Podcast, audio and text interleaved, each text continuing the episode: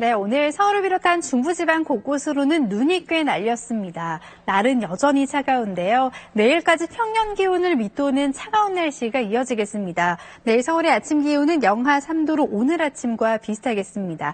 수요일은 일시적으로 기온이 올랐다가 수능일에는 또다시 기온이 영하권으로 떨어지면서 한파가 찾아오겠으니 수험생들은 옷차림을 잘 하셔야겠습니다. 한편 서울을 포함한 내륙지방으로는 연일 건조특보가 이어지고 있는데요. 영동 지방 대부분은 건조 경보로 한 단계 격상됐습니다. 화재 예방에 각별히 유의하셔야겠습니다. 지금 중부 지방을 중심으로는 구름이 많은 가운데 일부 지방에는 약하게 눈이 조금씩 날리고 있습니다. 내일은 다시 맑은 날씨가 이어지겠습니다. 미세먼지는 대부분 보통 수준을 유지하겠지만 아침과 밤에는 중서부를 중심으로 먼지 농도가 높아질 수 있겠습니다.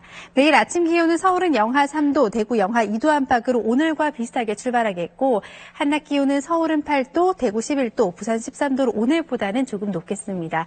이번 주 중반부터는 전국 곳곳에 눈과 비가 자주 내리겠습니다. 날씨였습니다.